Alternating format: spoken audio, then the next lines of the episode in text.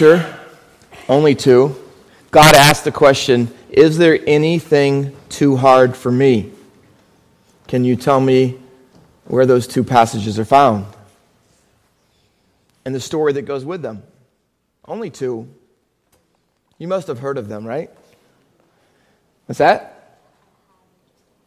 Is there anything too hard? First one is found in Genesis. Cami? Sarah. What was the occasion? She was having a she was going to have a baby. God told her she was. She was way too old, and God said that to her. And what was her response? She laughed, and God heard her laugh. Hmm. And then he says to her, "Is there anything too hard for me?" In other words, don't laugh at me. I can do anything, right? The other one is the passage I want you to turn to, and that is Jeremiah 32. I know you know this passage because of the phrase I just mentioned that's in it. In fact, that little phrase, once asked, or, and said, I should say, by Jeremiah, once asked by God, actually is the framework for the text. It brackets it, it begins and ends it. And God wants us to know the answer to that question through Jeremiah's prayer. Now, God asked Jeremiah the same thing as he did Sarah Is there anything too hard for me? Now, Sarah laughed and Jeremiah prayed. I, I, think you know which one of those responses are better when God asked that question. Let me read the text for you. It's worth reading, so I'll take the time to do it. Jeremiah 32 and verse 16.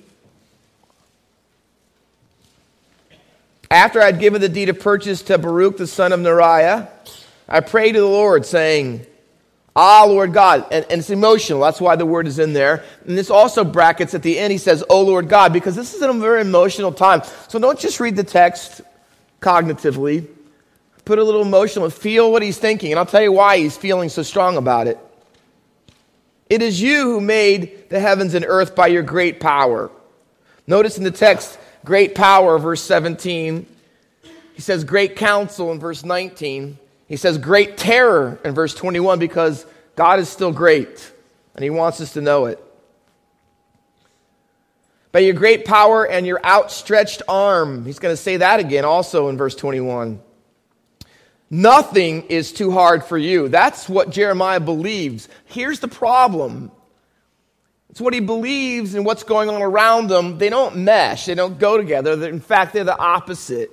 And that's the struggle, and that's why he's praying. There's nothing too hard for you. You show steadfast love to thousands.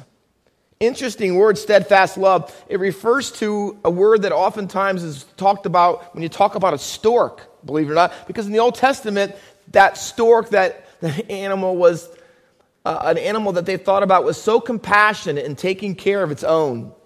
So when they thought about God, they thought about this is how God acts. He's a God who's just so kind and loving, compassion. He takes care of his own, even when his own turn away from him. So you show steadfast love to thousands, but you repay the guilt of fathers to their children after them. O great and mighty God, whose name is the Lord of hosts. Great in counsel, mighty indeed, whose eyes are open to all the ways of the children of man, rewarding each one according to his ways and according to the fruit of his deeds. You have shown signs and wonders in the land of Egypt and to this day in Israel and among all mankind, and, and has made a name for yourself, second time, as it is this day. You brought your people, Israel, out of the land of Egypt with signs and wonders, with a strong hand, second time. Remember, an outstretched arm. Those are Exodus terms. And with great terror, and you have gave them this land which you swore to their fathers to give them, Moses, a land flowing with milk and honey, way back even beyond that, and entered and took possession of it, but they did not obey your voice or walk in your law. They did nothing of all you commanded them to do. Therefore, you have made all this disaster come upon them.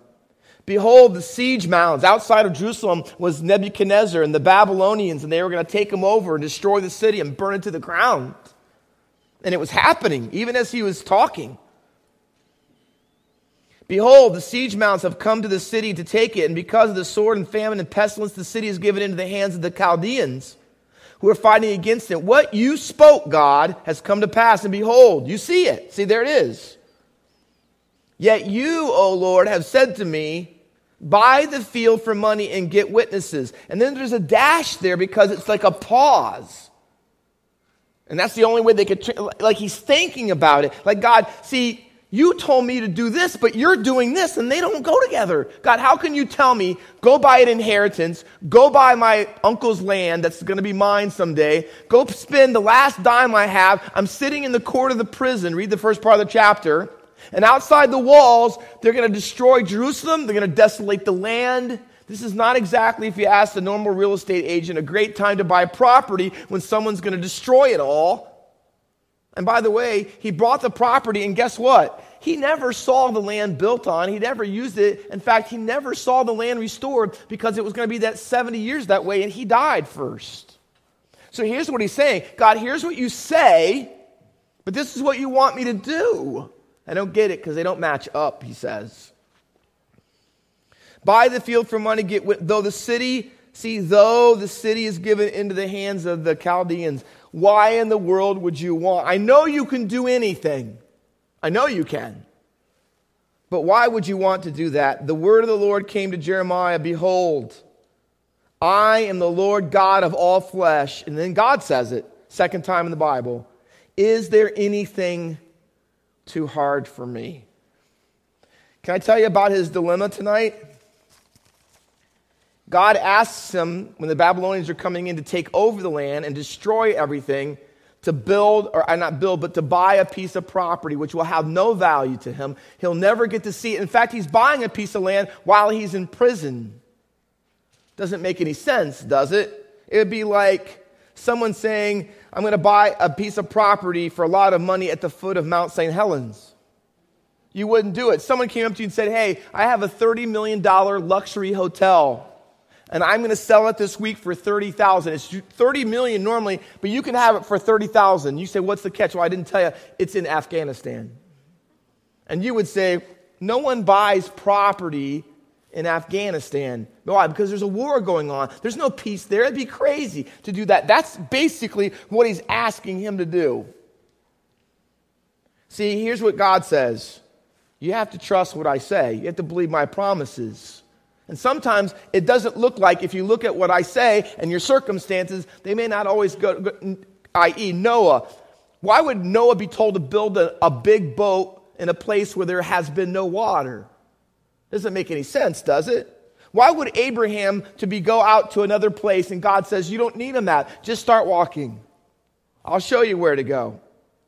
Moses is told, here's what I want you to do. Leave the palace of Egypt, all the comfort you know, and the power and position, and I want you to leave all of that, and I want you to go to the desert, and I want you to live in a tent.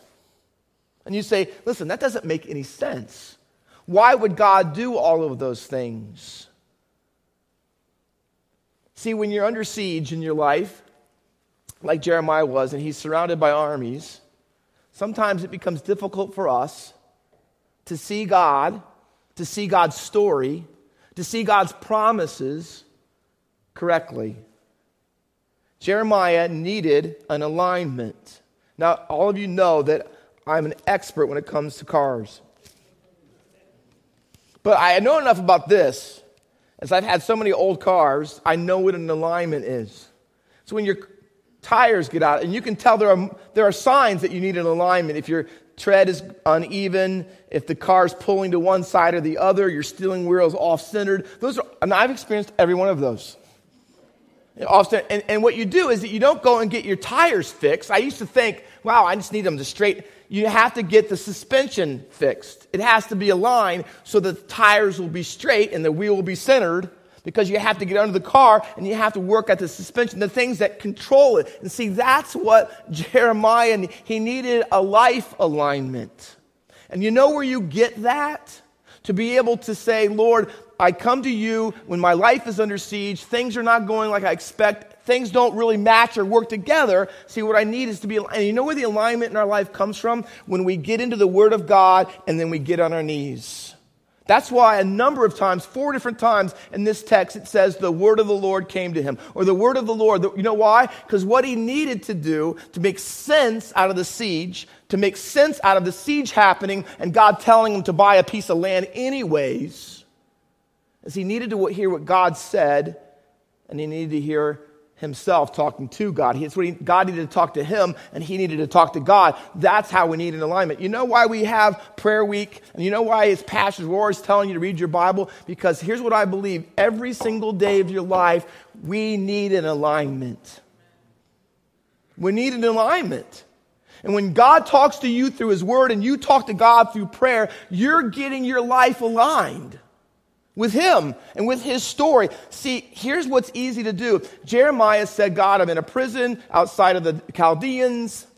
He says, God, why would you want me to buy this piece of land? And you know what he begins to think? That this is about me.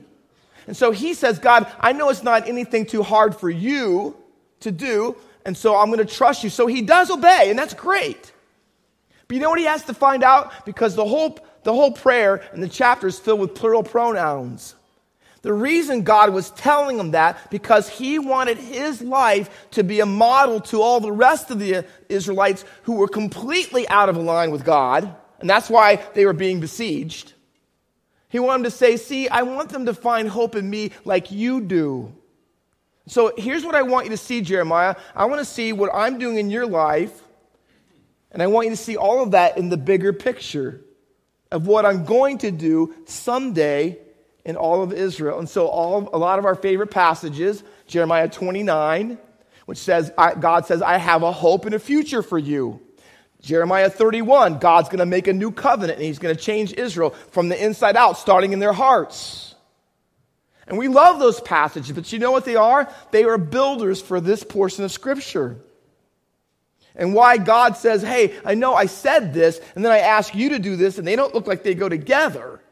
See, they do if, Jeremiah, you can see yourself and what I'm doing in your life as part of a bigger story. See, that's what prayer does. That's what the Word of God does. It allows us to align ourselves every day and say, you know what, God, do whatever you want in my life and let me be an example and picture of what you're doing. So, God, every day I read your word to find out what the story says. And then I get on my knees. And you know why I do that? Because I submit to whatever that story is about. And that's hard to do. You know why? Because the truth is, naturally, I want to live my own story. And if I don't say, hey, every day I read the Bible, you know what? I'm in this story. I'm not in the American story. I'm not trying to write my own story. See, every day I read the Bible and I pray because I put down the pen of my life and I let God pick it up and write my story because truthfully, He's already written it. It's right here. And you can't do that unless every single day you make a point of alignment with God through His Word and prayer. Jeremiah does it from a prison. How can this be so? To buy a piece of land, that's crazy stuff. And see, God's going to ask you perhaps this year like he's asked some of these missionaries to give all this up for to go somewhere else. And maybe he's going to say, hey, you know how I want you to spend your money this year differently? Here's, you know what I want you to do with your time off this year? I want you to do this. And you go, God, what? Are you serious? Yeah, align yourself. Get in my word. See what really matters in this world. And so you're going to spend your time and you're going to spend your money differently. Why? Because you're making an alignment adjustment. How do I know that God can do that? Let me close. Two things. And I'm just going to tell you basically. Read the prayer for yourself in detail in the passage. You know what God and Jeremiah spend their time doing? Number one, telling God, telling him, and Jeremiah saying back to God, This is who you are. You know why we had a prayer time of adoration tonight? Because we need more of that. Not just to praise God, but to remind ourselves every day using theology proper that this is who God is. Do you see in the text? Three times he's called the Lord of hosts. Now, why would you choose God's name, the God of the armies, when the armies of Babylon are out there defeating your people? How can he be the Lord of hosts? Does it make any sense to you? It doesn't make any sense to me. Why pick that name? Because God wants you to know that, hey, when you're being sieged in your life, it isn't because there's any deficiency in Him. He's still the Lord of hosts. It's not because he lacks the power. And Jeremiah states it at the very opening of prayer You made heavens and earth. You are the great and mighty God. You have all power. This is not a problem that you've made because of something you lack. He says, You know why you're in this problem? Not deficiency in God, but disobedience in you. That's what he says. God, this is who you are. You're the Lord of hosts. You're the mighty God. You're the God who's loving and kind and gracious. He even says to Jeremiah, I am the God of all flesh. He's powerful. He's on the throne. See, this is why in 2019, when you get besieged and you're surrounded and you don't know where to go, get on your knees and get in alignment. And the first thing you need to know is this this is who God is. Never forget that. And in the text, can you see it? You know what he does to remind himself? Hey, this is the same God that brought us out of Egypt. The signs, the wonders, he was powerful by his outstretched arm. See how, remember the Red Sea? Remember all the plagues? And that was over a thousand years earlier. And here's what Jeremiah says God, you haven't changed one bit. The problem is, is that we change. We're not faithful. But God, I'm in your story. And if you're still writing your story, I believe even though we're getting decimated today, that you can change it all and reverse it all in a, in a moment. And 70 years later, he did. And God kept his word and restored Israel. And they came out of exile. Now, it took a long time to get back to where they were, and they're still waiting for the fulfillment in Jesus altogether. But can I tell you, God keeps his word. Know who he is and know what he's done. Know what he's done. He's the God of the Exodus, He's the God of power and might. And can I tell you this? And He still is. He still, I don't know where you're going to be or where as a church we're going to be this year.